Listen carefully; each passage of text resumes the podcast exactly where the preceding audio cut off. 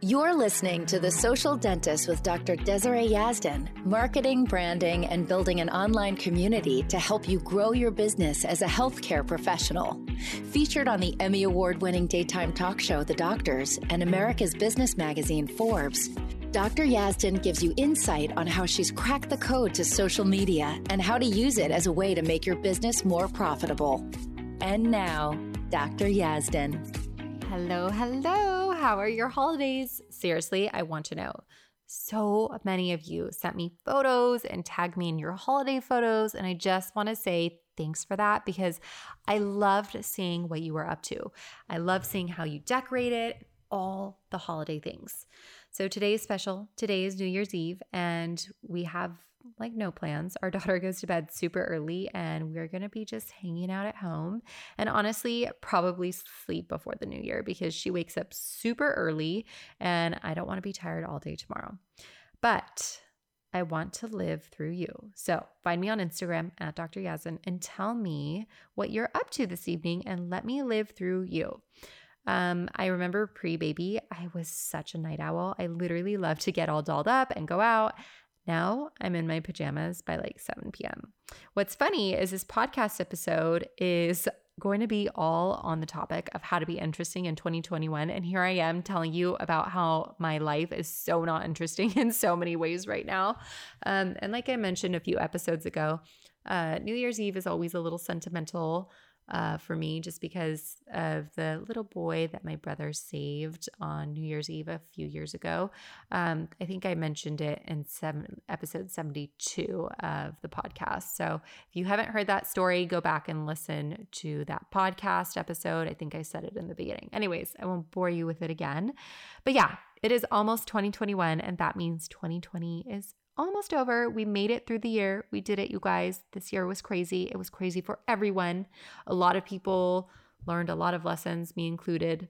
A lot of big things happen in the world. Some of us are glad it's over. Others believe it was exactly what we needed to make some shifts in our lives. I had some big things happen in my life. I hired my first associate in my practice. I got to really experience motherhood when I closed down my office for two months from COVID. I became a certified life coach. I got a lot of backlash when I didn't show up the way I meant to for the Black Lives Matters movement. I took it as a huge learning experience, learned a lot about equality and about be- being inclusive.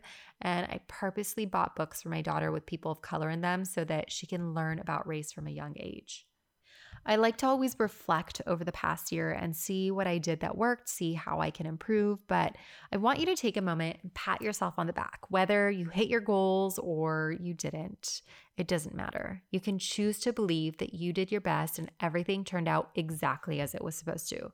Really just take a moment and congratulate yourself on all you have accomplished this year. It doesn't matter if you feel it was good enough or not. I just want you to tell yourself how good of a job you really did this year and find things, if you don't believe that, find things that make that true for you. Now, Let's talk about how to be interesting. So, moving into 2021, so many of you reach out to me telling me that you don't know what interests your audience. You don't know how to be interesting because you think that what you do isn't interesting. By the way, I just want to say that that is totally a thought that you have. What you do is actually so interesting. You're just not used you're just used to it. You don't see it how others see it. But besides that, I want to talk to you about how you can be interesting with your marketing and you can take this into your consults with you as well. So this episode is going to be super helpful for you. I want to explain to you how the human brain works. There's this concept called the motivational triad. Basically, the purpose of it is to keep you alive. There's three things that your brain focuses on in order for you to do that. The first thing is to avoid pain. The second is to seek pleasure. And the third is to keep things easy. This is literally how humans survived back in the day. We stayed alert to avoid hunger. We were motivated to hunt to be able to eat. But in our world today, this way of existing isn't doing any favors for us. For example, the desire to avoid pain is going to result in us avoiding new experiences.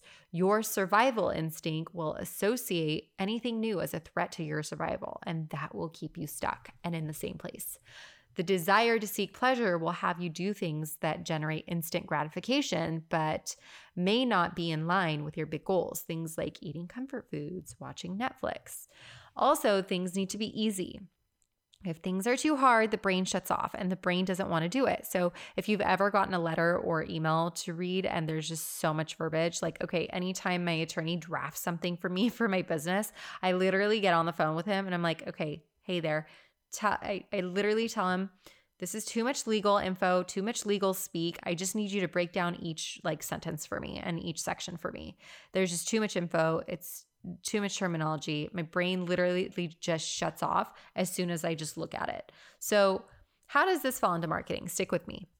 How does this work?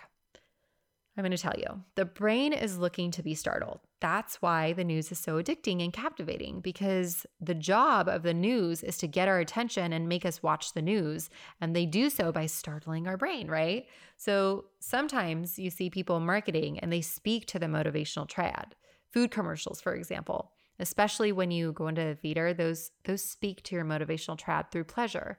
Or the news or the magazine headlines grab your attention because they startle your brain. But that's temporary attention.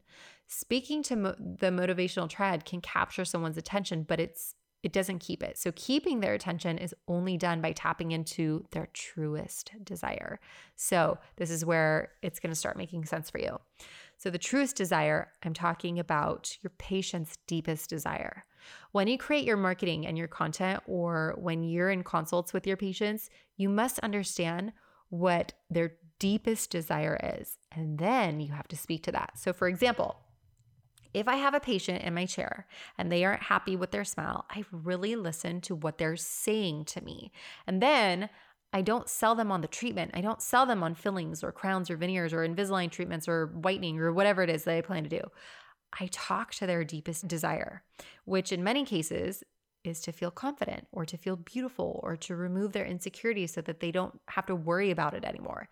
They can live their lives without being self conscious about their smile, or they can live their lives without thinking about their smile anymore. In many cases, they can just live a life without pain in their teeth as well. Every meal they have can be enjoyable, it won't be painful for them anymore. So, I listen more than I speak. And then when I speak, I speak to my patient's truest desires. So if someone comes to you and they want, for example, a tummy tuck because they have loose skin from pregnancy, and then they say, oh, well, that's really expensive. Yeah, it may be really expensive. But if you talk to your patient or your ideal patients correctly, they will pay whatever it is you charge if they know that they can get rid of the extra skin and not have to worry about it anymore.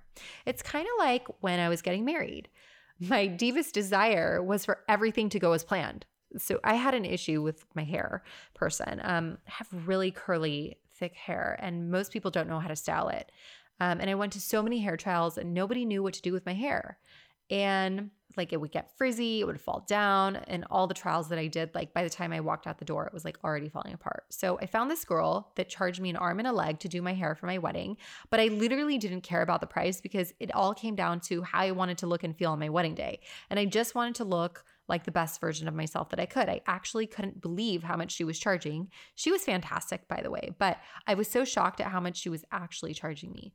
But the reason I paid is because it was coming from my deepest desire. I didn't want to worry about my hair getting frizzy by the beach. I didn't want to worry about my hair falling down when I was dancing.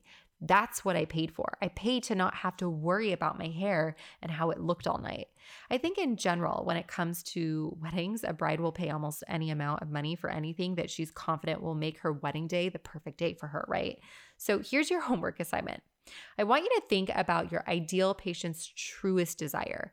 I want you to really spend some time thinking about what your patients have told you, how your patients feel before treatment and after treatment. I want you to start to create content that speaks to your ideal patient's truest desire. And don't sell them the procedure or the products, sell them the transformation. Talk to this, their deepest desire. That will have people coming into your doors like you've never seen.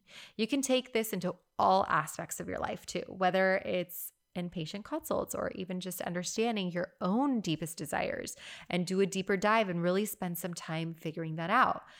So, before I go, I just wanted to also say thank you so much for listening to this podcast. I truly appreciate you, and I'm so glad that this podcast has helped so many of you on your journey.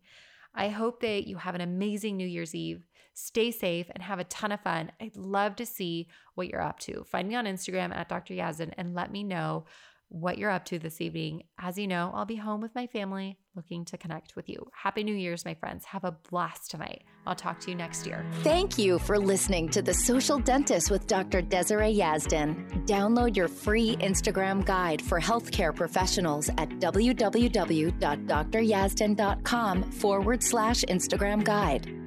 If you'd like to reach out to Dr. Yazdan, you can do so on Instagram at Dr. Yazdan. That's D R Y A Z D A N. Till next time,